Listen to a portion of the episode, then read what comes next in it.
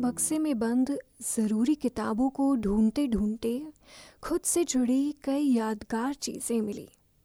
Diary से अलग हुए कुछ पन्ने मिले और उन्हीं पन्नों के बीच दबे हुए बेजान कुछ फूल भी मिले। उन पन्नों में ऐसे नाम मिले जो दिल और दिमाग में तो है, पर चाह कर भी साथ नहीं।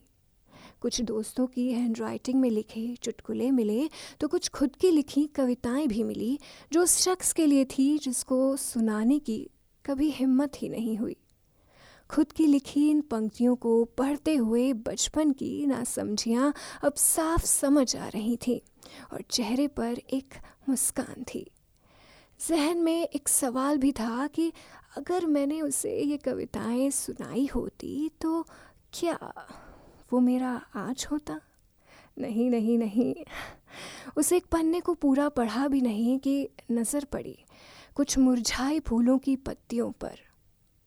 काश आज भी कोई इस तरह फूल दे के बताता कि तुम मेरे लिए खास हो। इन किताबों के साथ कुछ पुरानी तस्वीरें भी मिली, जिन्हें न जाने कब से और कहाँ कहाँ नहीं ढूंढा। भीगी आँखों से तस्वीरों में मुस्कुराते चेहरों को निहारना। आँखों से आँसू छलकने ही वाले थी कि बक्से में दिखाई दी लूडो की वो गोटियाँ जो कई बार खो जाया करती थीं। काश इन्हें कभी संभाल के रख लिया होता। तभी किताब के पन्नों को पलटते हुए हाथों में धागे का स्पर्श हुआ। पन्ने को पलट कर देखा, अरे, ये तो राखी है। ये यहाँ कैसे? फिर ध्यान आया कि भाई रक्षाबंधन पर घर आ नहीं पाया था तो राखी को संभाल के इस किताब में रख दिया था। ये सोच के कि जब वो आएगा तब खुद उसके हाथों में राखी बांधूँगी। मगर अगले साल तो उसकी कलाई पर नई राखी ही बांधी थी। फिर हाथ लगे कुछ कार्ड्स जो दोस्तों ने जन्मदिन पर दिए तो कभी मेरे रूठ जाने पर मुझे मनाने के लिए दिए। इन सभी चीज़ों को देखकर जहन में बार बार ये ख्याल आ रहा था कि जिस तरह मेरे पास बीते हुए कल की यादें हैं, क्या किसी और के पास मुझसे जुड़ी यादें भी होंगी? क्या कोई मुझे भी याद करता होगा?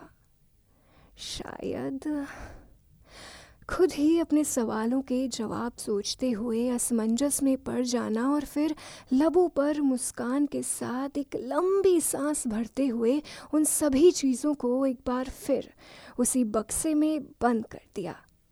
या ये कहूँ कि उन सभी पुरानी चीज़ों को संजो के यादों के पिटारे में वापस रख दिया। उम्मीद है कि आपको मेरा ये पॉडकास्ट पसंद आया होगा। इसी तरह आगे भी जुड़े रहें ख्यालों की उधेड़ बुन से और सुनते रहें मेरे यानी रिया चौबे के साथ हमारा वो एक ख्याल।